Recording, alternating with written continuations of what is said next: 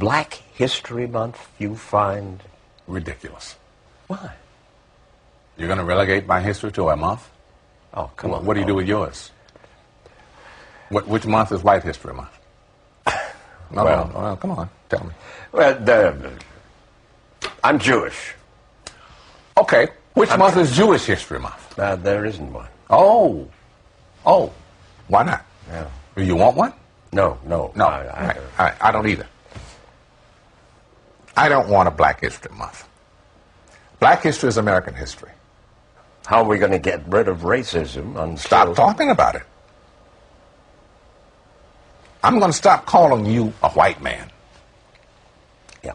And I'm going to ask you to stop calling me a black man. I know you as Mike Wallace. You know me as Morgan Freeman.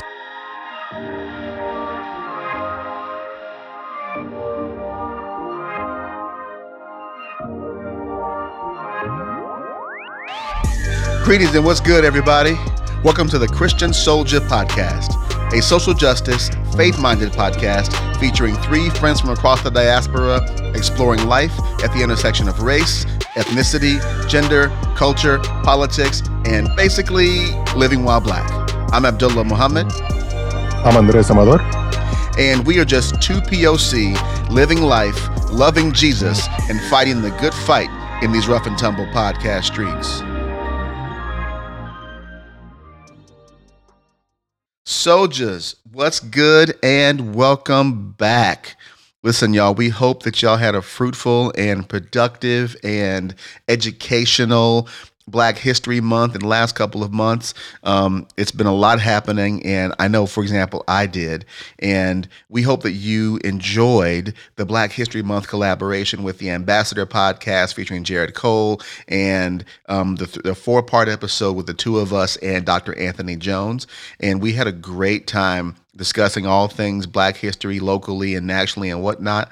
And it was especially just a life-giving time to hang out with you know those two brothers and so so we're happy to be back but now now i'm back on the mic with my ace boom so andres what's good man Hey, what's up, man? It's good to be back on the mic. A little jealous where you were spending some time with some other people, but that's okay. That's for another podcast. no, it's good to be back. Uh, it just seems like every time that uh, we step away for a little bit, there's a lot of stuff happening in the world and a lot of stuff that happening in our communities, and just gives you time to pause and you got to say woosah, Right. sometimes. right Makes you want to take yoga or something, So- meditation. okay Maybe? speaking of woosah Uh huh. we talking about will smith oh no. no i couldn't resist it no i don't want to talk about will smith Here, here I thought. Here, here I thought we were gonna get past We- all that. we will The the slap when you say the woosah, I'm thinking about Bad Boys too, and Martin going woosah. I wasn't even thinking about that. you know my my crazy free association brain. Yeah, it goes way too fast. Uh, No, we're gonna bypass Mr. Smith and Mr. Rock and Mrs. Uh, Pick- Pinkett. Pickett Smith get Pinkett. Yeah, we're just gonna skip all them, All- all, all them of y'alls. on them. So, but but hold on now. So Now I know that we have a lot of content to cover in the episode, but we can't just jump in without talking about that Mike Wallace clip, right? That Morgan Freeman Mike Wallace clip. I know we cannot, because ironically, we just came, we just came from a series of Black History Month. Here comes Mr. Morgan saying, uh, Right. skip right. all that. now, the episode, yes, we're going to talk about kind of has to do with what he's trying to say, what he's saying. And actually, I'm sure we've referenced I think that we have. I feel like in, our, in, yeah. in this episode. We couldn't have gone this far and not No. talk about that No, clip. not at all. I yeah. So it just yeah, we would have to see if we did or not, but I'm pretty sure that we have. So do you want to talk about that clip before our subject pre-subject or what you know Well, about okay. the subject? So let's just start here, and we'll reference the clip later in the episode. But so listeners, listen that um that was a clip from a 60 minutes episode with Morgan Freeman and Mike Wallace, and they were talking about race. Obviously, now that's just like a minute of their conversation. But again, relevant to the episode, so we'll cover more of that of why we we posted that or put that clip in there. But the thing that I want to just talk about for a second is when you listen and Mhm. watch the clip, did you catch how like oh what's I just said the guy's name. What's the guy's name? Not Morgan Freeman, the- Mike Wallace. Mike Wallace. Mike Wallace was shook. Did you catch that? He was. He was. He was. He, He was like, "Well, yeah. I, I, I, No, I'm he- Jewish." and that's what I was going to. I've never noticed until I just heard that clip, and of course we're going to put the our clip in show notes. Is he didn't call himself white? He called himself Yes. Jew. and we will we will do business And with I- that later. Yes, because I was like, interesting. That's very interesting, and it does have to do with what we're going to talk about later on in the in the episode. So yes, for the first time, I've, I mean, I've seen this clip multiple times, and it just right now caught my attention that he referred himself as Jew rather than white. Yeah, he homie tried to pull a fast So. one. that was some slick Willie right there. Yeah, he didn't want his whole month though. right, he didn't. He didn't. Uh, uh, uh, uh, uh, uh, Hmm. uh, uh, uh, uh, All right. So, uh, well, okay. So, kind of connecting what we were talking about with the clip and, and our, our subject. So, our subject is something that that has popped on my radar as of uh, recent, uh, just recently. And for a bit of background, um, longtime listeners know that we are a little bit into music, just a tiny just a bit skosh. you know, just so. um, and for me, I've mentioned on the podcast that I've been following uh, some country artists that happen to be black, and you know, country music being a predominantly white um, um, genre Now. of music. Uh, Sorry, I keep interrupting you, but now didn't used to be. yes, I The yes. folks who, invent, who invented it were black people. No. yes. Um and and um like I, I've been interested in the idea of black people in white spaces. As we say in the introduction, we're POCs in the cornfield. So at least for me, I'm interested in that topic, that subject. Uh, another thing that we've talked about is how at least from my perspective, this younger generation doesn't care too much about our generations and previous generations' labels. Uh, it is my impression that they don't want the skin to dictate who they are. For example, you know, like one of my sons has his hair colored. and in our time, 22 year old black guy with his hair all colored, we would have thought he was weird. Well, unless you're Dennis Rodman Dennis- or Sisqo Dennis from Dru Hill. and there you go. See what I mean? yep. You know, um, a generation later, that's like you see it all. You see it everywhere. You know what I mean? So it's it's stuff like that. Um, then on Twitter, I heard about the work of Dr. Sheena Mason and the theory of racelessness. And with the little that I know, and and and I'll put a caveat on this on this. I'm just beginning to learn about this. So I'm just a few steps ahead of, I don't know, maybe most people. I don't know, because I think this is relatively new. So, but the thing is that it has helped me put some language about why am I interested so much about these country artists who happen to be black and this generation that doesn't seem and maybe that maybe maybe it's, i'm just putting too much on it doesn't seem to care too much about labels at least the labels that we've from my, my generation maybe even before that have been seem to be interested in so I was talking to abdul about it and we just decided to make a podcast about it. Right. Want to hit? Here you go.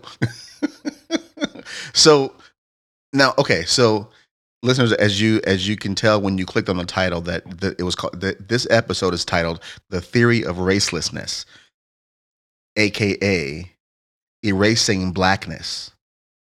So provocative title for sure. Um, and yeah, clickbait, Clickbait, just clickbait. just a little, but not actually really. So, but um, Yeah. Funny thing though, when you talk about the the young people and the young generation, you know, so a couple things, listeners. First, when you hear the the, the idea of the theory of racelessness, let me stop you right there because we're not we're not doing a hairpin turn into into you know color of skin content of character land and and I, Right. I Yeah, I feel like we have to put a lot of right caveats, a lot of preamble right into this Like- episode. like we're not going Like, wait a minute, like you know we're, we're not going to well I don't see color we're not doing that right? what we're not gonna do We're not going to do that. yeah But we're not so going to do right. um yeah we're not going anywhere near those kind of tropes but uh and we'll get into this later but you know as you were talking about the young people i honestly don't agree really the young people don't really have use for i'm going to call it our current let's say racial lexicon you know now there you know there's yeah terms are terms are changing identities are expanding all of that kind of stuff but um I do I don't think that they've somehow become post-racial, right? And then and you know, and there are people who say, well, well, when all the old folks die off, things will be better because the young folks kind of got us. You know, they got it taken care of and they're not, you know, they don't buy into all those kind of things. But that's not really true, you know. Um, and there are there are several problematic things with how young people think about and discuss race now. And I mean, yeah, there's there, you know, think about hearing your sons talk about stuff, right?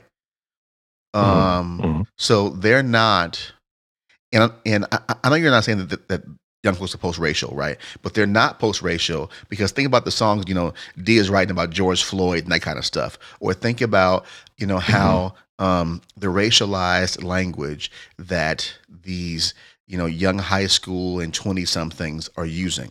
So on the one hand, they don't really have a lot of purchase for our categories and our, you know, whatever. On the other hand, they're playing right into it and reinforcing the current narrative.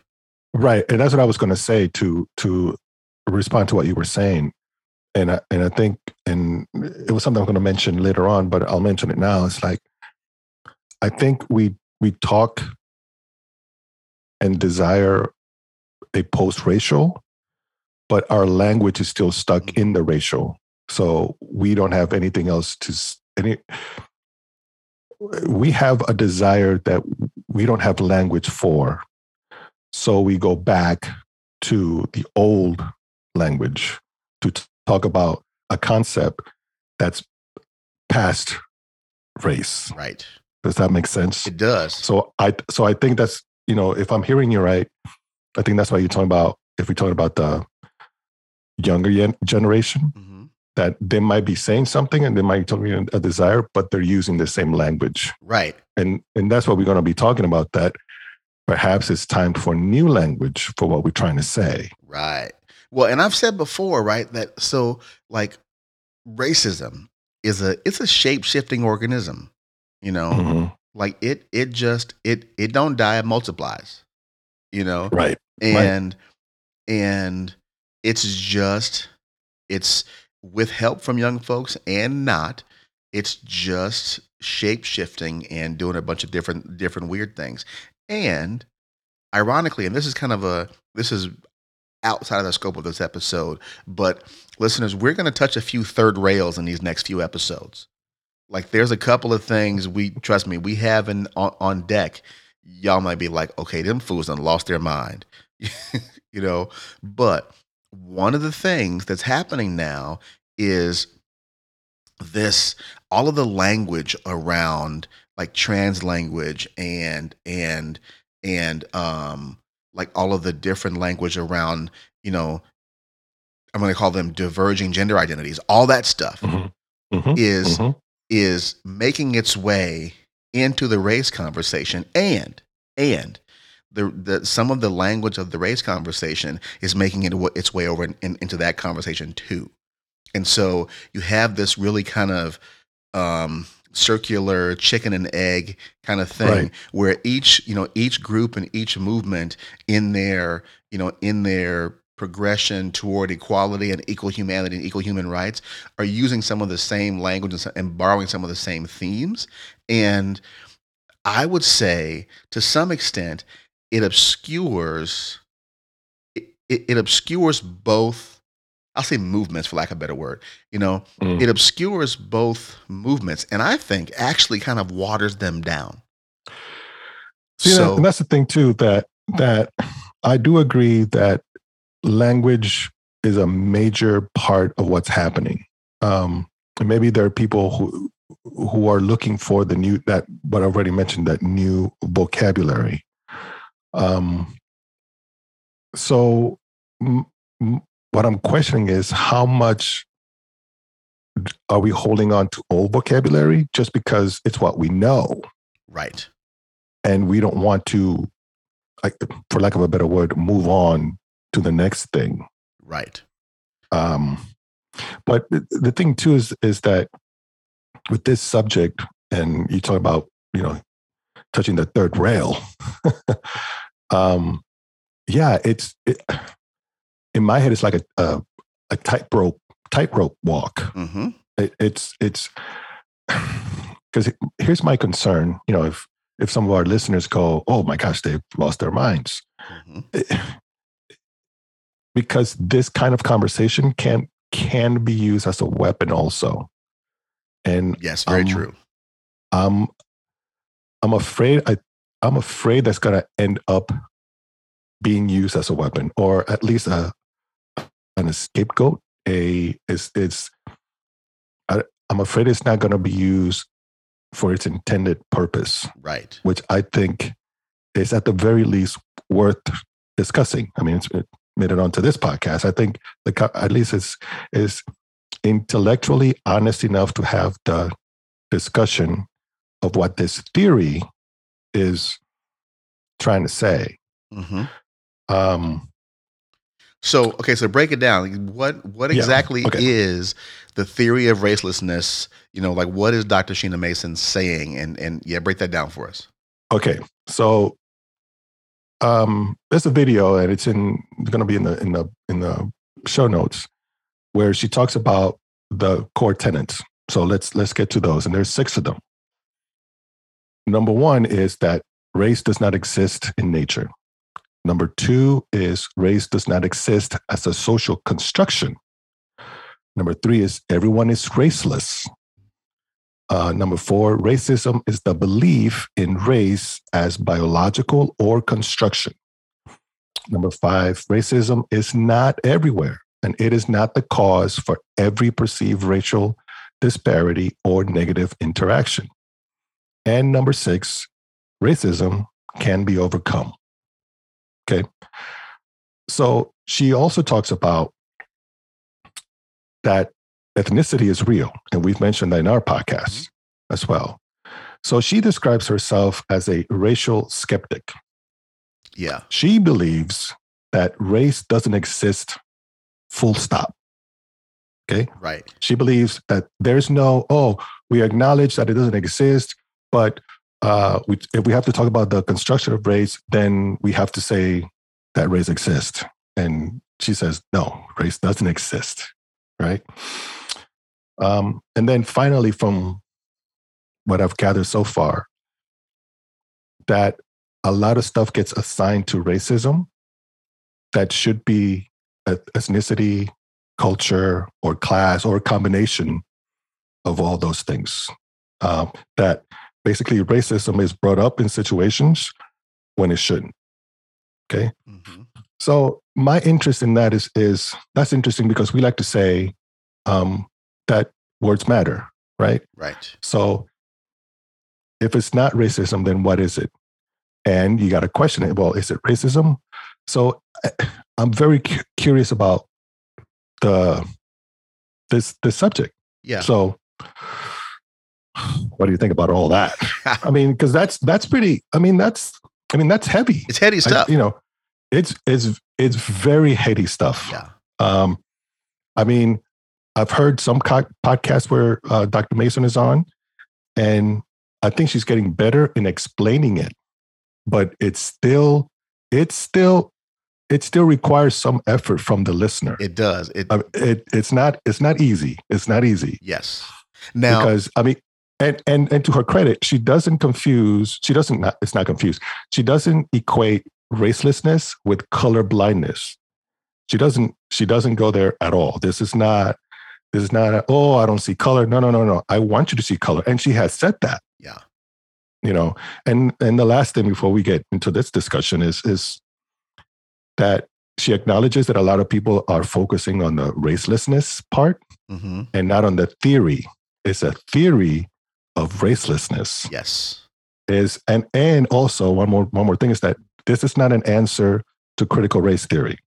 It's not a response to it. It's not even part of critical race theory. It's not even has it's- nothing it's- at all to do not, with CRT. It's not even in the universe of Right. CRT. right. It's a theory. It is like you when we talked about the CRT episode. It is a way to describe a thing. Yeah. You notice something in nature, and she's put her academic work into it, and she's come up with a theory. Right. Right. So Now, and so just so this this theory, so Dr. Sheena Mason, she is she is she's I think a newly minted PhD. I think Yes. just in 2021. You know, it's fairly so yes, yeah, so she's a newly minted PhD in 2021, With- and she's teaching with, with yeah with distinction from Howard University. You know, Yes. so I mean, academically, like sister ain't a slouch. Like she's not, you know, she Mhm. came to play. You know, um, and she's now and she's teaching at uh, SUNY on uh, SUNY Oneonta in in New York, and so um, and her her PhD. You know, her PhD, as I recall, her PhD is in is in literature, and she studied like correct. you know um um uh creole languages and, and i think latin languages or whatever so so she's you know she's she's a literature person by Right. training you know Mhm. um and but as she was as she was studying all this like historical literature and the and the philosophical foundations of it she you know part of that has to do part of that overlaps with philosophy.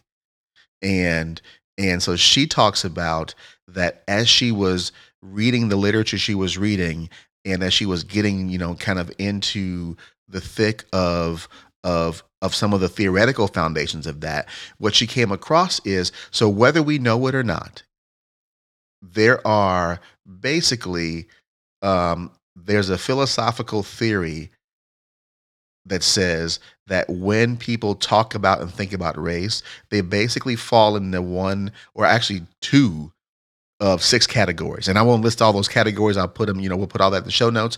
But there's six categories and people tend to fall in to you know two of those six right? Uh, and so the theory so her her six tenets of the theory of racelessness are direct kind of responses and correspondences to those six categories. So that's where those the, so so the six the the six things that andres read that's where that comes from so um and like again we've said last time on the podcast that we as people who come to be called black or african american or from the diaspora are just and other other people of color too right are just trying to find places to exist outside of white supremacy so Right. Right. so just simply put the theory of racelessness is this race is a social construct so let's stop using all of the terms of the construct. It's just that. All of them. all of them. All of them. right? So so instead of saying that race is a social construct and then continuing to have um, conversations that lead to internalized belief systems that are based on race that you want to not not believe in you don't do yourself any favors by running yourself in circles in that So the theory of racelessness is let's abandon the entire construction. Right. So, for example, like in in the way if I'm understanding what she's saying, it's like when when and we've said this in a podcast that at least I've said it, you know, that any racism is a white people's problem, yeah. right? And and I could see a lot of people, especially people of color, just nodding their heads in agreement, like, yeah, sure, blah, blah, blah, blah. But here's the thing that I've come to learn with this theory is just we're still centering whiteness in that statement. Boom. we're still, we say we want to get out of the construction by using words From of the construction. Right. well and listen and, and listeners that's why this is like this is this is kind of it's, it's not heady stuff well i mean okay it's it, it, it is kind of It heady is. it is kind of heady but it's heady in the fact that it requires you to fully think about and engage with it you know it, it requires you to not take any any shortcuts and whatever it, it it requires you to do some long division right. Yes. Yes, it does. Yes, it does. So, so, and I like that. Now, listen though, while I like in general, I like where she's going with the theory of racelessness because, you know, I have been, well, both of us have on a similar journey for quite a while. You know, like my workshops that I've been doing for years and years are called dismantling race. And, Mhm. you know, so like I said, you Mhm. know, we're going to be, um, we are in in this episode and then the next few episodes we're entering the territory of of of of being heterodox you know so we're entering the territory of we're not so um the, the like the theory of racism or, or whatever that is you'll have people from the left and from the right attacking that right. and so and so we're now, coming the fear is that it, it's probably going to be more from the left. i think so i actually think so so Yes. but but what what I mean by us, you know, so for those of you who don't know this little fancy word heterodox, you know, it basically means just like you're not conforming to the accepted um dogma on a on a thing. Right. Yes. So And that's overall, and this is going to be the episode. We're just going to keep bumping to each other.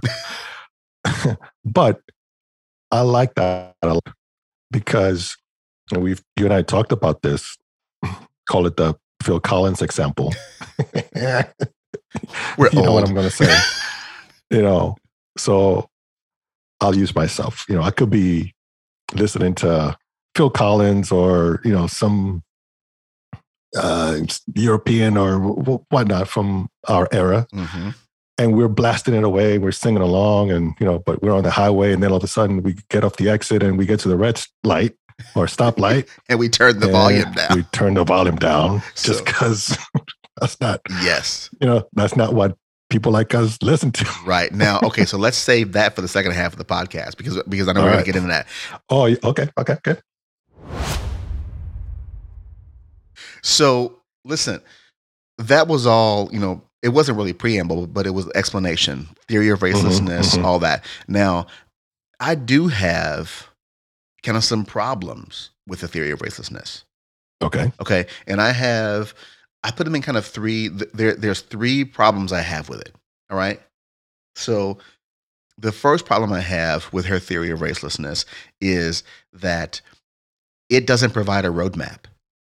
Right. So basically, she says what to undo, but doesn't give a rubric for replacing it.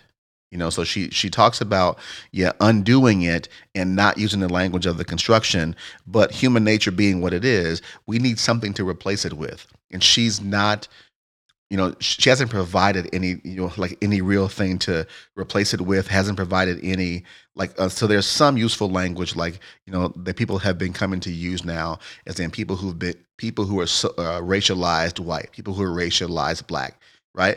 But doesn't offer any um like policy propose like proposed policy solutions or any um like any accompanying social action right so that's the first thing i have for the first problem i have with it. the second problem i have with it Can I can I just talk to that yeah go for ahead a second, just real quick? Um, to be to be fair, she has a book coming out, but it's coming out later in the year. hmm You know, her and it's an academic book. So this subject being, you know, we keep calling it heady, but it's an academic book. So it's if you, I mean, you can buy it now in Amazon, and I think it's still like over a hundred dollars because it's an academic book. Yeah. You know, the audience for this book, or it was written for, it was for a university setting, professors, and that kind of stuff. I don't know if there's a roadmap there. There may not be, but just to give a little bit of benefit of, the- of the doubt, Yeah. Fair enough. Okay. there there may be an answer. Maybe I don't know. I don't know. But to be fair, her book comes out later this year. Okay. So, all right. Well, then we'll we'll I'll give that one with an asterisk, and and maybe all the all three of these are an asterisk. You know, if if if Mhm. it's a big long hundred dollar book, hopefully it's detailed into into these things.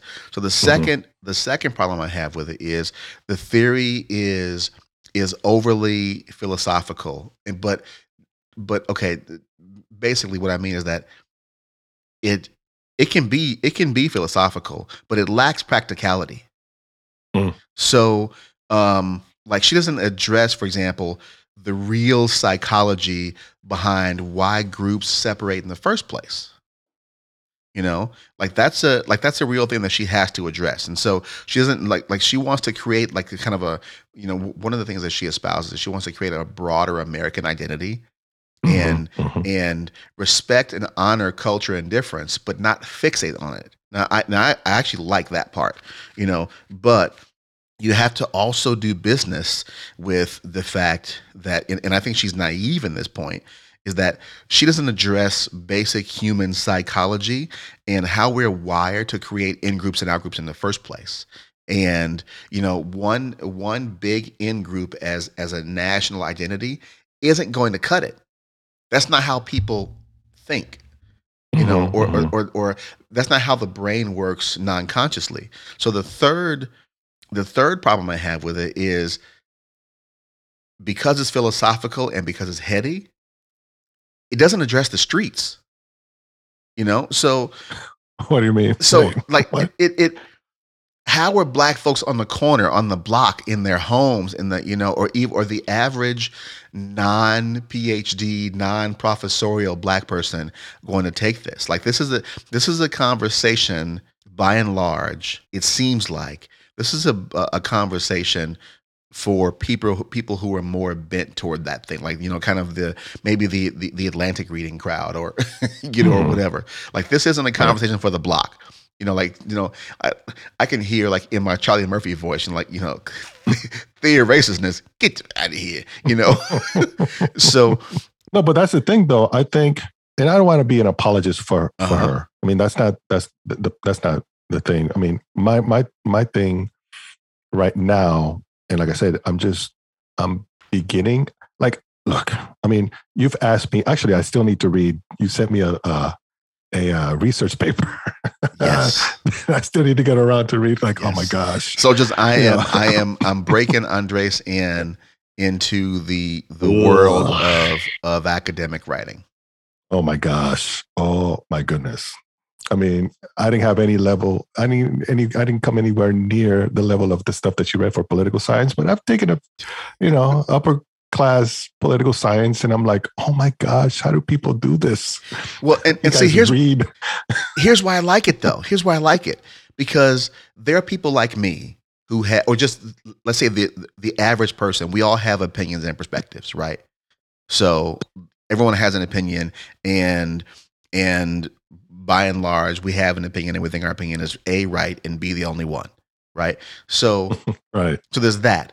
But then you have, um, you know, professional practitioners, you know, Mhm. and so over the last 25 plus years, I've developed a lot of practice wisdom.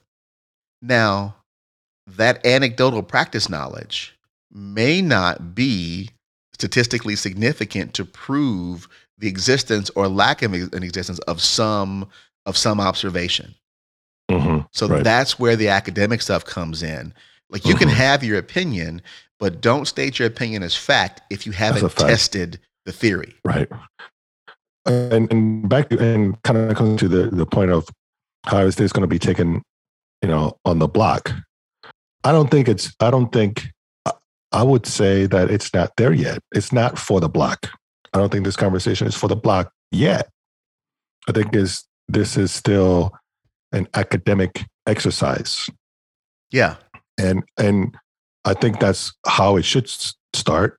I think this should go into the market of free market of ideas, and let's see how this shakes out See how it plays out. Yeah.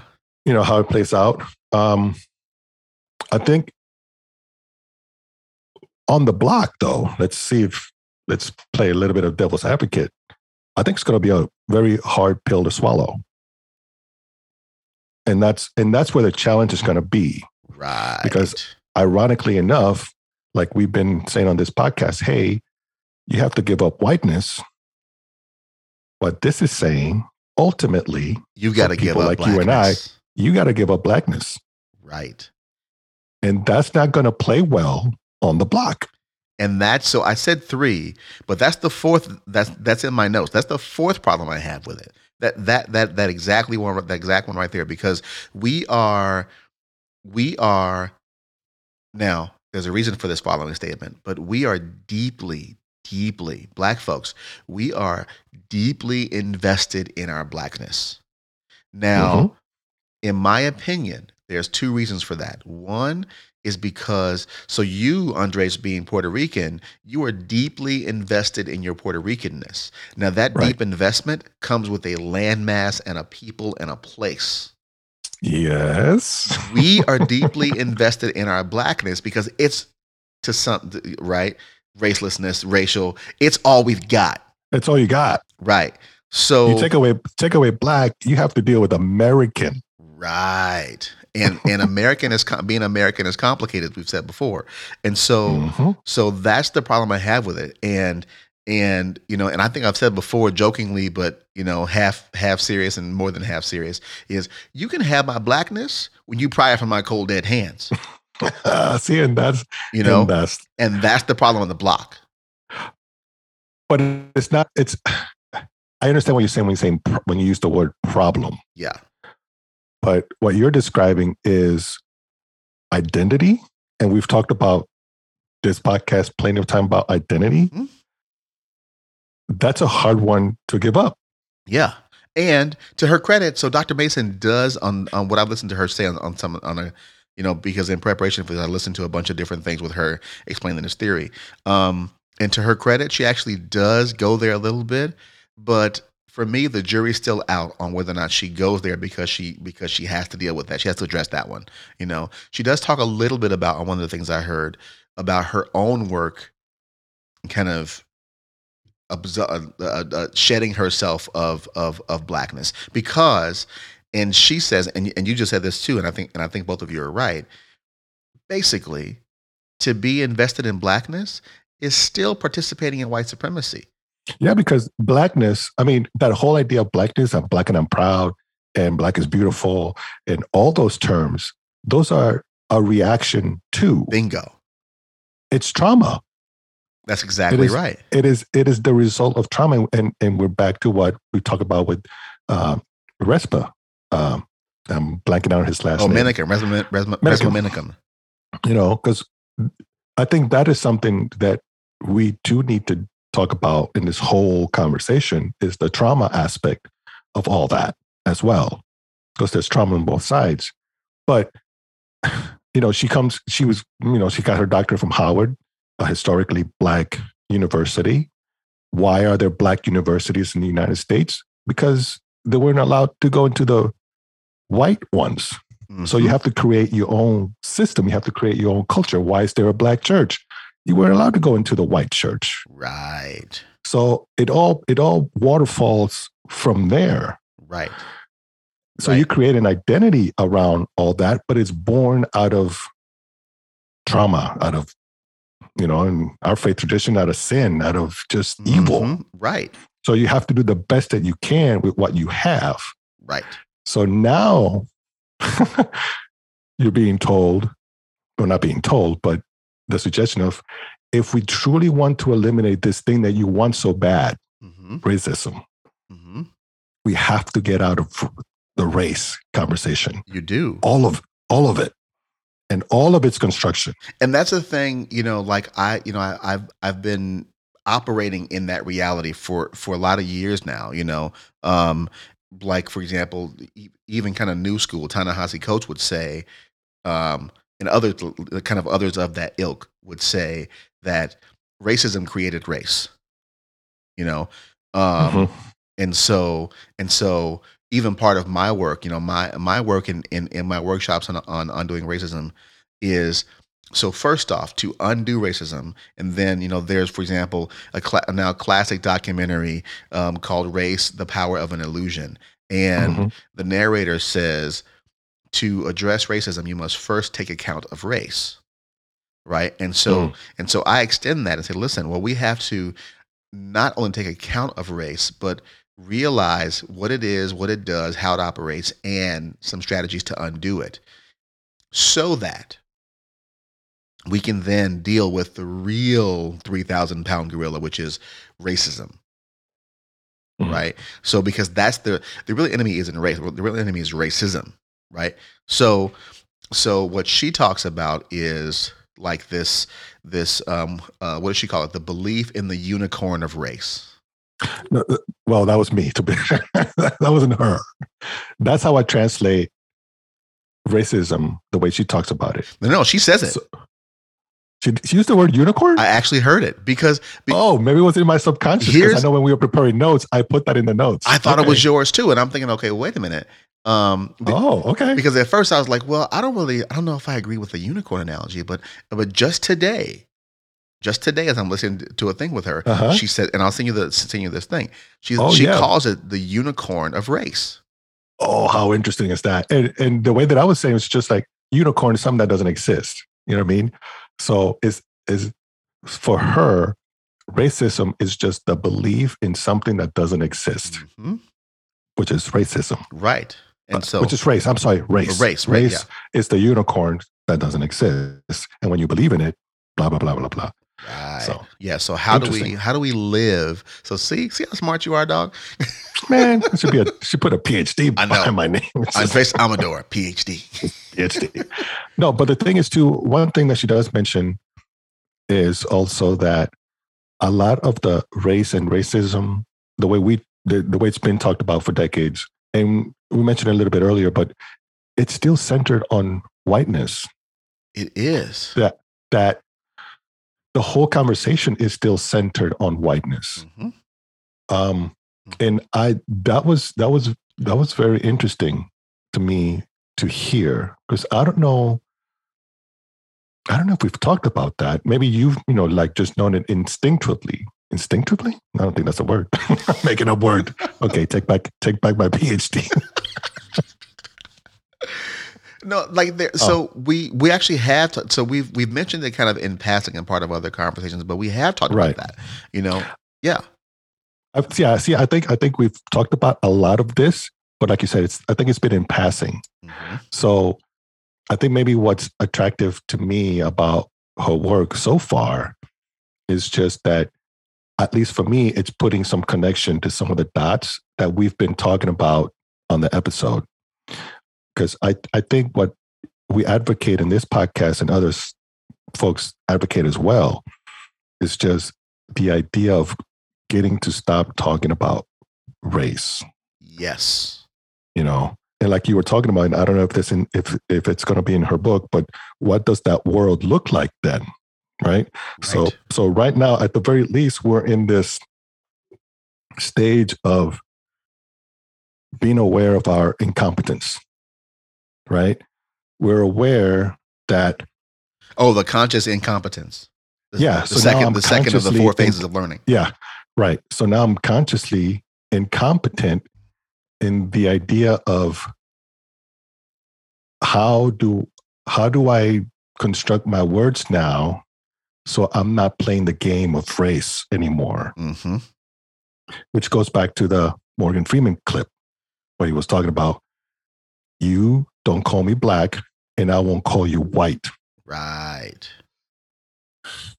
And here's here's where I get scared when we start thinking that way.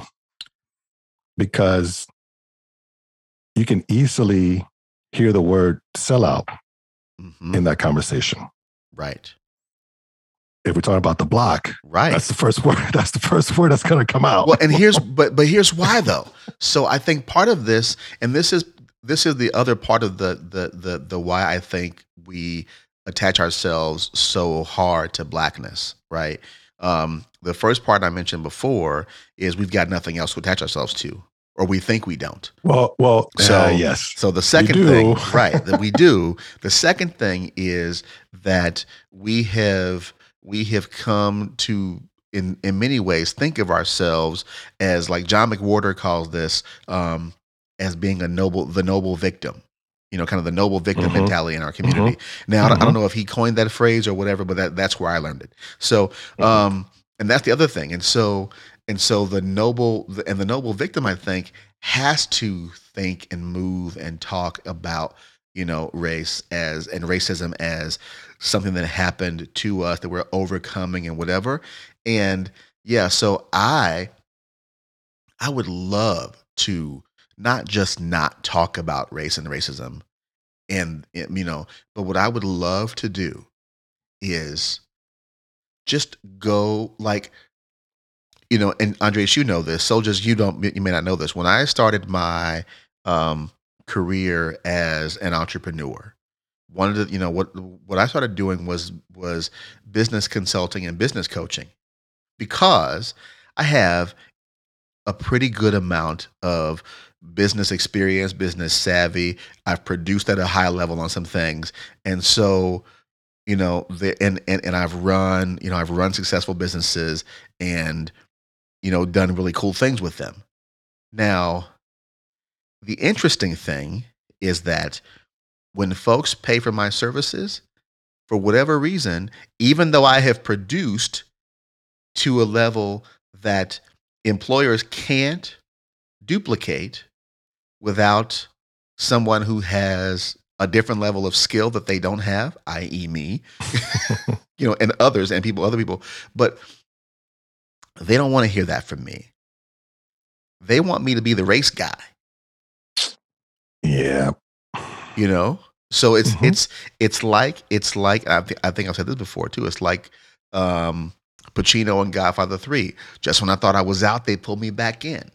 You know? yeah, So what I would love for us to be able to do is not be the noble victim to and and and and to have you know this is where I love the theory of racelessness. Let's stop not only let's stop using the language of the construction. Let's go do something else. Let's go Right. produce art and beauty and Right. and and businesses and wealth and other work that has absolutely nothing to do with our struggle, real or perceived though it may be. Right. Every other culture gets to do that. And I think at some point, every other culture chooses to do that. Now, Mhm. here's another heterodox point we don't choose it because we're too fragile. Uh-oh. I think, and this is going to be one of our future episodes, soldiers, we going to be talking about some black fragility up in here. Oh boy. So, you know, like I just, I think I'm gonna leave that one there. But Yeah, yeah, yeah, yeah. I'm gonna leave that one there. We can go on a tangent on that one. Yeah. Um, no, no. Wait a minute. Wait a minute. Okay, you may have to give maybe a, a little, a few steps ahead of black fragility, because it comes from the idea like there's the Dr. Robin DiAngelo's book White Fragility, Mhm. and then so okay, okay, yeah. So you have here's to what I give a, mean. li- a little teaser, a little teaser on what what do you mean by that? A little teaser. So, and Robin DiAngelo's book over the last couple of years has gotten a lot of criticism, especially from, from black folks, right? Yes, so, it has. yes, it has. But, but the basic premise is white fragility is people who have been racialized as white have really a lot of uh, distress is produced around issues of race and they don't know how to deal with it. And so there are a few things that they do like projecting and obfuscating and white women's tears and all that kind of stuff. Now, the irony. Yes. now, I think that black folks are fragile around the issue of race. Black folks are fragile in some ways too. For instance, when we talk about police brutality, and I know that that's a huge Ooh. problem. Right? Mhm. Right. Right. Yes. right but and and i think i have i have said this myself and if i have and you remember this i actually apologize and we're learning and we're growing we're different people than we were a year and two years ago so Right. but even though police brutality is a massive problem it does not happen to the majority of black people Message. and it does not happen like you can't that doesn't happen overall when you put class into it I was just going to say that. when you put class into it, many of the victims, now, I'm going to find some data on this. Many of the victims of police brutality are not middle class black folks. Yet, us Mhm. middle class black folks talk about things like, well, you know, I, I can't go out and my boys and my kids or whatever, whatever. And, and some of that is true. And I have been a victim of not police brutality, but police profiling, right? Mhm. So we're Yeah, so fragile what? in that we can't handle that conversation without being mad about, you know, when somebody thinks differently from the herd. Message. So Yes. um that's one area that we're fragile. You know, um and I'll save the rest of the areas for the episode on black fragility, but that's what I mean. Like we we don't know how to handle distress around being critical of race, you know. So, we doing liner notes, right? Are we? Yeah. Okay. I, I got something for liner notes. All right. right, I- so- you know, with the with the subject at hand. So listeners listening, soldiers, it's it's it's been a while. We we kind of rusty, but that's okay. So liner notes is the part of our show where we talk about you know something that's giving us life. So um, a book, a movie, a piece of art, cultures, family, whatever it is. What's in in in the struggle, in the fight? How do you get a reprieve? And what gives you joy in life? So go ahead, bro. All right. For me, now we are big fans of uh, John Mayer, Yes, For a long are. time. and he recently put out a recording. I can't call them albums. I mean, you know, CD or No. tape recording. We call them a albums. recording. We call them albums. Oh, we call them albums. All right. Call it what it is. Um, it's uh, it's called uh, Sob Sob Rock. Sob Rock, yeah. Well, that, Sob was that Rock. that's like six, eight months ago. It's not recent anymore. Well, latest, the latest recording. And I recently discovered, okay, there's a song in there called Last Train Home, which is great. The whole thing of the whole vibe of the album is in it's the 80s. If you're an 80s baby, the sound, the keyboards, even the way the, The cover art. guitar sounds. Yeah, it looks like an cover 80s. It, it looks like an old looks- like Steve Winwood record or something. Right. You know what I mean? I love it. It's great. Uh, I mean, Mayer puts out good music, but I, I I haven't listened to one of his albums top to bottom in a long time, and I did the day it came out. It was and it was great. I always like the song called "Last Train Home." hmm Um, it reminds reminds me of uh, Eric Clapton a lot. But then I discovered that he put a ballad version of the song, Yes, he Of did. Last Train Home. Yes, he did. and oh my goodness! I mean, if the record, if the album was '80s, I mean, this ballad just took me all the way back to the '80s. I mean, the sound. I mean, if you close your eyes, I'm, I'm, you know, I'm eight, nine, whatever years old, listening to this. You know, the way it was produced. I wouldn't be surprised if it was, if, if it was using old '80s equipment to record it. I mean, because it was, it's I wouldn't doubt it. Yeah. I, you know, because it just sounds so authentic in, in in in the way. I mean, if if if you're into Mayer, and well, if you're into Mayer, I'm sure you've heard this song by now. But it, I mean, it stopped me in my tracks Hmm, okay. when I when, when I heard it. I was, you know, I've I, I can't- I wouldn't be surprised if by the end of the year, when Spotify tells me all the songs that I've listened to, that if that's not my number one most listened song, because uh, yeah, it just it I don't know, it, it just puts me it it does what great music does. You know, it it puts you in a mood, uh, and also, you know, once you hit a certain age, can put you back in an era. It can put you back in a in a place. And for me, I don't know where it puts me really, but it just at the very least, emotionally speaking, it's it puts me in a good place. Actually, I really, I mean, when we talk about giving life, I really, really enjoyed the ballad. ver- I like both versions. I love Last Train Home as it's on the record. but the ballad version of it. I mean, I wish.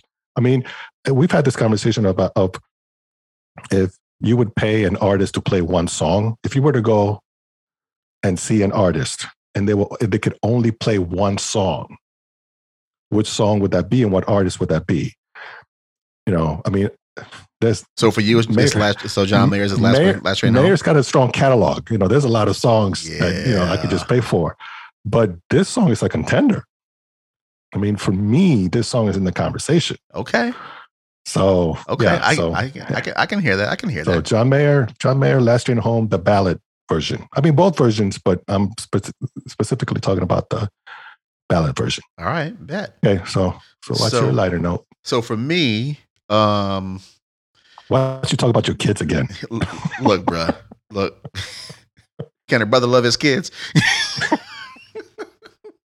I saw my daughter tonight doing uh, taekwondo. It Uh-huh. was the greatest thing in the world. I mean, I could talk about that. Could be my next lighter note. See? but anyway, that was cool. Anyway, See, I didn't see my daughter tonight. My daughter's in Kansas City. Oh, I miss my daughter. so here's the thing. For me, what's giving me life right now actually just happened last night. Well, I've been watching it off and on for the last, I don't know, month or so. But you know how big of a Muhammad Ali fan I am. yes, I do. so yeah, Soldier's Champ is like my guy. So um, there's a documentary uh, on Netflix about Muhammad Ali, and so yeah, I've, I've been absorbing that, and then watching some of the old. And I- this was this was a, was a lineup before when I discovered old Ali fights on ESPN Plus Mhm, and mhm. so you know so um i've been kind of you know just kind of going back and immersing myself in some muhammad ali stuff and you know like watching um one night in miami the regina king movie where it's a fictional account of the night that ali won the fight. I gotta fight watch that. dude li- yes do yourself a favor and watch that movie it's it's I missed the other Regina Hill song. Regina regina king Wait, King. yes so Yeah. so she got another movie out in, on Netflix, or she got a movie on Netflix that yeah I want to watch too. yeah she's turned into a kind of a kind of a savage so Yeah. um yeah the the muhammad ali documentary is what's giving me life All right, so let's get back to our discussion with uh, a topic that I think most of our audience is not familiar with, and it's something called the black card. and and no, it's not the American Express one. All right. right right So here's a definition from Urban Dictionary. Did you know there's such a thing as Urban Dictionary? So, all right. So here's the black card. I love this definition. I never thought about it this way, but okay. The black card, Urban Dictionary, an imaginary card that all black people are born with and that mixed people have to earn, that is constantly under threat of being revoked if said black person does not act black enough or in proper black ways. Uh? There's a there's a card game based on that idea called Black Card Revoked. yes it is and i saw it at target i don't know why i didn't buy the dang thing but next time I i have it. oh you I got have it? Yeah. oh word we, okay we're playing it So this weekend so you know according to its site it's uh the the game is a fun and nostalgia filled game celebrating american black popular culture so i had a question about that you know like what does it mean to be black right yes and what happens when you're the exception to that rule like the cosby show which had its criticism when it was running Mhm. Obama. you know, like, what does it mean to be black anyway? What does it mean to be black? What does it mean to be black to you? right so okay And and and, and the whole idea about the, the the black card and you know what's what's being black and you know we've talked about when we listen to Phil Collins and we have to turn it down when we come to a, a, a stoplight because that's not what you're supposed to be listening to Mhm. when you're black. so okay firstly the Firstly, is that a word? i think We're making is. up words tonight. i think it is i okay. I think it's a word. I don't know. All I look it up. All it's right. a word. But the, the the Cosby Show thing, the Cosby Show thing was a is a great example of black fragility. Mm. It's it's a great it's a we great got sounds, y'all. we got sounds, y'all. We got sounds. I got some new gear we playing with. We're moving on up, So, but like the Jefferson here's why because it's it's a great example of how of how we as black people think about blackness as some like like essential thing you know it's it's i'm going to call it black essentialism and part of what black essentialism says is that everything is about the struggle everything is about the come up everything is about the moving on up like you just said but you know everything is Mhm. about like and so and so if you show if you show positive black folks and i know bill cosby is persona non grata right now but Right. what we're not going to do Let's go back to the 80s. what we're not going to do for those of you who have snowflake tendencies is i'm not canceling bill cosby's work what he did Mm. what he did was despicable yes. and he did it over decades yeah. and so I'm not talking about that. I'm talking Yep. about this creative guy who put something out in the world that that that showed us as beautiful, not traumatized, and not not preoccupied with blackness. True. Yeah. So Yep. I'm just gonna say that about Cosby Show. So right, and oh by the way, we love Lisa Bonet. I mean, let's just keep it real. Let's just keep it We very love real. us some Lisa Bonet with her fine self. I'm just saying. So, but, so, but the funny thing about the, the the losing the black card though is that the things you can lose it for, right? Now, I have lost my black card plenty of times. You For have? oh, for oh gosh, listen, I when I was a freshman on campus, I lost my black card for being by myself. But, Huh?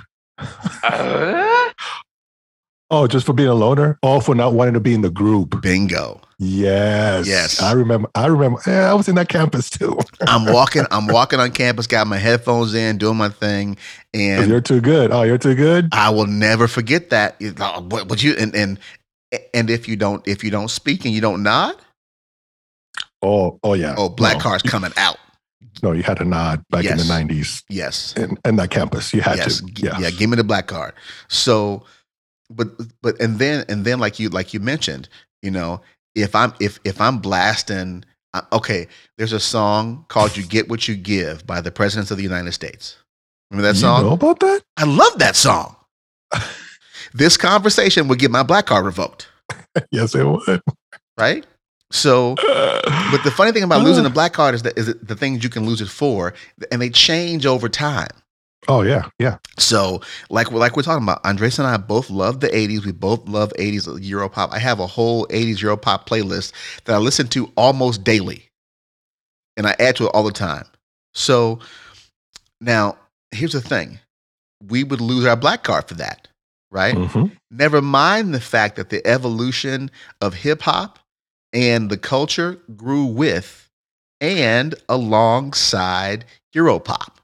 Yes, I mean the history of hip hop goes through Blondie. Thank you. Thank you. It goes through the Beastie Boys. Thank you. so yeah, it was it was like you you know like think about those old school Fi- Fab Five, Freddy and Blondie and those you know hanging out whatever. So the history of hip hop goes through Euro techno pop. It goes through punk. You know, I mean, Planet Rock was a sample of a German band called Kraftwerk, hmm right? And it wasn't even in Mhm. English. Falco's Amadeus. We love that song. Right. that listen, Amadeus was a hip hop staple when it came out. You know, now the only words in English, which aren't English at all, are Amadeus, Amadeus. Oh, oh, oh, Amadeus. And, and then he says, Come and rock me, Amadeus. Everything else is in German. Yeah. So hmm so so it leads me to ask like would Afrika Bambaataa, would Kool Herc, would Hank Shocklee, would Grandmaster Flash and them lose their black card for that? Mm. No. Mm. No. What about Kanye? Okay, now I was just gonna. I was just gonna say Kanye. Ye will was one of lose his card biggest- for other stuff.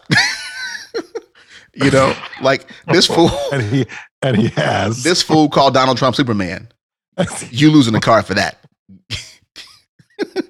so, but but and and now, don't even don't even get me started. So, I know we're talking about the black card stuff, but I'm going to talk about a, a, a, little bit since we mentioned Kanye. I got to mention this really quick appropriation and you know, like talking about the the Kardashians making a billion dollars off fetishizing the black girl booty. Oh snap! Mm-hmm. Don't act like it ain't real. Hey, hey.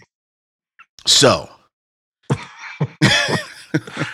now, so all of that stuff, right? And, and and we've talked about all that in in in well, not the Kanye the the Kardashian part, but but you know this whole thing about black card, right? It is so blackness is a moving target, mm-hmm. and it mm-hmm. and and it moves because the herd moves, and you right. know you know what it is when you're with the herd, right? And but, what is not blackness is right. back to Kanye a little bit. Uh, did you watch the his three part the I still haven't documentary? Seen it. It's really good. Actually, I do recommend it. I think I've seen the first, I, maybe the first episode. The first, the first two are great because it's the come up. Okay, yeah, okay, it's great. You know, and then the last part is what we known Kanye for losing his black card mm-hmm. For.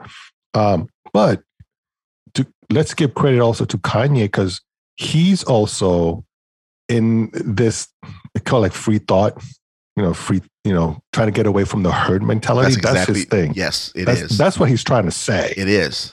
It really you know, is. I'm not I'm not trying to be with the herd. I'm trying to think outside of the herd. Mm-hmm. And so and and his ego is big enough that he can just say stuff right. that many some no, other some some of us are thinking. And he can get away with it because he's gotten that reputation. Mm-hmm. But his main thing, I believe, outside of I do believe there's some mental health problems in there. Oh, that fool but, crazy. but but well, we don't want to laugh at crazy or you know. No, no. But we don't want to laugh at mental health. We'll we laugh at crazy. Laugh at mental health. I'll laugh at crazy all day. I'm not gonna laugh at mental health, but I'll laugh at I'll laugh at crazy. Yeah, but I, I think what he's trying to say, and I think he no, he's he's actually said it. It's like I don't want to be part of the herd. I don't want to be locked in to what I'm supposed to do. Right. You know, he talked about the way he, you know, the way he dressed. You know, like I want to be the best dressed hip hop artist. Mm-hmm. You know, he said that in the doc- documentary. You know, he's trying to get away from the herd mentality. So, to right. his credit, you know, that's where he mixes a lot of stuff that he comes up with, and I think a lot of that genius that he has, I think he is a genius, comes from. It's just that idea of I don't want to be locked in to anything. Well, and let's think about that. So, because on the one hand, the herd can provide protection. Mm-hmm. You know, so like the the the the popular herd, right? But um, we have a really curious way of lifting up people who deviate from the herd and become great, and they become great mm-hmm. Specifically because they had the courage to deviate from the herd and try to make the world they saw in their head come to life, whether it was mm-hmm. in science or mathematics or art or music or whatever it was. So, on the one hand, while I'm calling that fool crazy, you know, I do I do actually respect when people go their own lane. And and right. and I I have actually and I'm I'm ashamed to say it, but I'm I'm coming out of it myself right now. Um, I have I have not said things that I know to be true, and I've held back, and I've held back because not because I wanted people to like me, um, because I don't really I'm not really that's not my you know not my thing, but but I've not said it or said some things because you know I don't want folks just like you know starting coming to cancel and all that kind of stuff, right? Because mm-hmm. because then the whole cancel culture apparatus begins to kick in and, and and whatnot. But but um yeah, they're like just just as a for instance, you know, um and, and this isn't about me, this is about my son. So one of my sons the other day, he and his friends were uh, they're they're planning a you know kind of an event, and and, and, it's kind of a, a multi identity thing, but it's specifically around blackness. And um, one of the one of the folks who is trans, one of the trans friends said something, and, and, and they wanted to make the whole event about like trans rights, right? Now, that's other, that's another event. Now, Hmm. it, it it can be the same event if if that's what it started out to be. So, as it's morphing and changing, people are like, well, we should be doing this too, and this and this and this and this. And my son was like, well, yeah, I agree, let's do that, but not in this because that's not what we said this was. and what happened? Person was in their feelings and called him, Mm. well, you're being transphobic. So it's not transphobic when I don't when I don't agree with you. I'm not I'm not denying your humanity when I disagree with you. Right. I'm simply Yeah, saying that's I don't agree. And in some cases, some folks don't understand. And it's not and it's not for them to understand, right? But it's not, you're not denying someone's humanity when you don't agree and when you don't understand. right. Now that's where the Yeah. left will come from us. And that's that's a whole That's a whole other thing. podcast. And we're going up. there. Yeah. So Yep. All right. This was quite the episode. I loved it. I love the conversation. Um, hope it's a door that opens up and we just keep uh, taking steps further along the line um, and and see where we land. So anyway, uh, so what did we learn from this episode? it reminds me of Veggie Tales. So what we have learned applies to our life today. you know uh, the thing the thing with this is like albert albert einstein is known for saying question everything and i think I, that's what i love about this it's it's going to question identity which is the biggest thing about us you know it's questioning worldview Right. um and i am i'm attracted to that idea and I, I encourage our racially white friends to uh, question everything and also our our BIPIC our BIPOC. um, BIPOC BIPIC Yeah. BIPOC um, friends as well to question everything um, the, questioning doesn't mean that uh, doesn't mean anything. It's just you're just asking a question and then you land at the answer. Right. you know? So and, and i like the idea of, of this theory of racelessness of because what it's demanding of me. Uh, so i, I want to at the very least for myself i want to keep thinking about this and exploring this further. So that's that's here's where i'm encouraged about this conversation. Because we talked about this earlier this year about when we go questioning if we wanted to bring back the podcast because we didn't want to talk about these issues eh, that are going to deal with our mental health. Mm-hmm. And I like this because, at least for me, it offers hope uh, that here's a way to release some uh, uh, suffering and stress about the issue of race. So it's it's encouraging for me. Um, so I look. That's why I look forward to thinking a little bit more about this conversation. And now I'm going to be when we talk about some of these issues, like are we talking about it from? Should we be talking about this from a cultural, uh, uh, ethnicity, uh, class um, point of view, rather than just race? You know Right. so that's what I've learned um, about about this, and and um, um, I want to challenge all of us to think about this, but don't use it. Don't don't be lazy in this either. This is not. This is not. I hope this doesn't become a bumper sticker. Yes. This is way more than that, and it should be taken. At least the idea of it, at least the intent, should be taken um, serious. And um, yeah, that's that's what I'm I'm getting out from this uh, conversation. How about you? so I would well, okay. I'm getting a couple of things out of the conversation, and then I would say there's a there's maybe a thing thing or two that I would have um, that, that I would have listeners kind of take away from this. So, um, yeah, what I'm getting out of the conversation really is clarity around some things that I've been processing for quite a long time, and Right.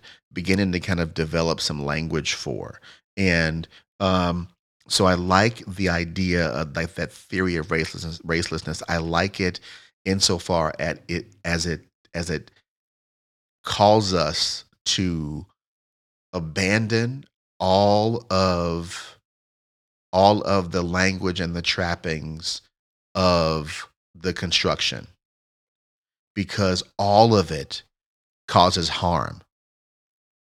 The fact that we are black, that we've come to be called black and racialized as black, and that we have reappropriated that to mean something good and beautiful and righteous, still comes from trauma, still Right. causes harm.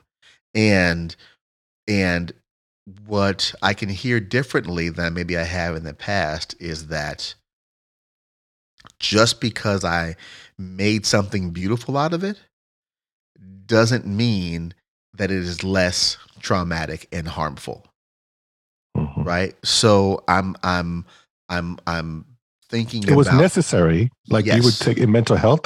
It was necessary for the time. right Maybe now is the time to be thankful for it, and maybe it's time to start letting it go. right so yeah Maybe. so so i am i i appreciate that part about it now the takeaway listeners the takeaway for me or from me for you is this. Understand and be willing and be open to nuance to depth and most importantly to evolution. Like be open to the fact that people grow and change and develop over time. If you are the same person today that you were two years ago you're simply doing it wrong. Hmm you know what i mean? So hmm so understand that we are all you know like one of my favorite songs is a lyric we are all broken bent into painful shapes. Hmm. and so um, what i want you to take away from this conversation is that this is one an evolving conversation and you Right. are catching us in an evolution. Right. you know?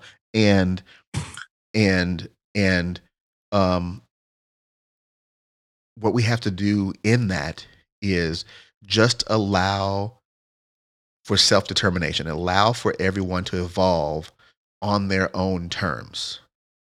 Now i say that and while i say that and this is a conversation for another podcast but i have to say it in this in, in, in this breath because one of the things that some of us do to others of us is that we want to evolve ourselves and allow ourselves to have self determination, but we don't want other people to do that for themselves. And so let's just be respectful of all of that, even when we disagree. Right. And so just allow folks to grow, allow folks to develop, allow folks to change, and allow for disagreement. I still believe in James Baldwin he says, you know, we can disagree as long as your disagreement doesn't result in my oppression. You know, and and and I know we're wrapping up, but another thing that's coming that's coming to mind that I wanted to say earlier is that one of the things that we talk about is in in black fragility is the fact that we've all been oppressed. This is not 1960 anymore. Right. right? There have been some things that have happened to us, but doesn't it doesn't equal that level of oppression. I have had some things happen to me in my life. Very, very few of them. I would use that word oppression phenomenally carefully. So, I'm rambling. Just allow people to grow, allow people to change, allow people to evolve, allow people to ask questions and hear each other's heart. That's the big problem. We've lost the uh, the ability to hear each other's heart. Right. Yeah, because where, like two years ago, what would what would have been our response to this theory of racelessness? Oh, I'm coming in like Chuck D. You know what I mean? Right. I'm Right, coming so in like, oh, see, this is sister, she done d- see. That's what we're talking They got about. to yeah. her. She's she's she she, she Mhm. one of them. So at the very least, we can listen to what she's saying Yes, now and be like, hmm, okay. yes. So, Reminds me of an old George Michael album. Listen without prejudice. oh my goodness, You're just bringing out all the. I told you, taking- free association. everything. Just wow. It's how my my crazy mind works. Uh, poor George. He he did want it to get out of the wham. Eh, Okay, this now is rambling time. All right. all right. Let's wrap it up. All right, up. y'all. Soldiers, we out. Well, that does it for us for now. As always, if you like the show and the content, please like, subscribe, share, um, hit us up on all the on, on the socials, on the gram at at Christian So where are we now? See, I forgot all that stuff. You know where to hit us up. Link's gonna be in the show notes. Yeah, we rusty, but that's okay. Um, but yeah, if you're encouraged by by what we're offering today, we hope that you are blessed by it. Um, and if you have questions about anything anything we we covered on the show, or if you have topics you want us to discuss, or you just want to reach out and be like, hey, you said this, what's good with that? you know, then hit us up, facebook.com forward slash groups forward slash Christian Soldier, and then hello at christiansoldier.com. That's what it is. Now, until next time, y'all, uh, thanks for listening. I'm Abdullah. I'm Andres. And for our friend Justine, who's coming back, we don't know when. Until next time, y'all, keep the faith. Peace. Paz. The Christian Soldier Podcast is brought to you by the Christian Soldier Collective, a Jesus centered community dedicated to the pursuit of unity, cultural and ethnic conciliation, and social justice within the church. The theme song is The Ace by Ballpoint. The Christian Soldier Podcast is a production of the Christian Soldier Collective and Monarch Training and Development.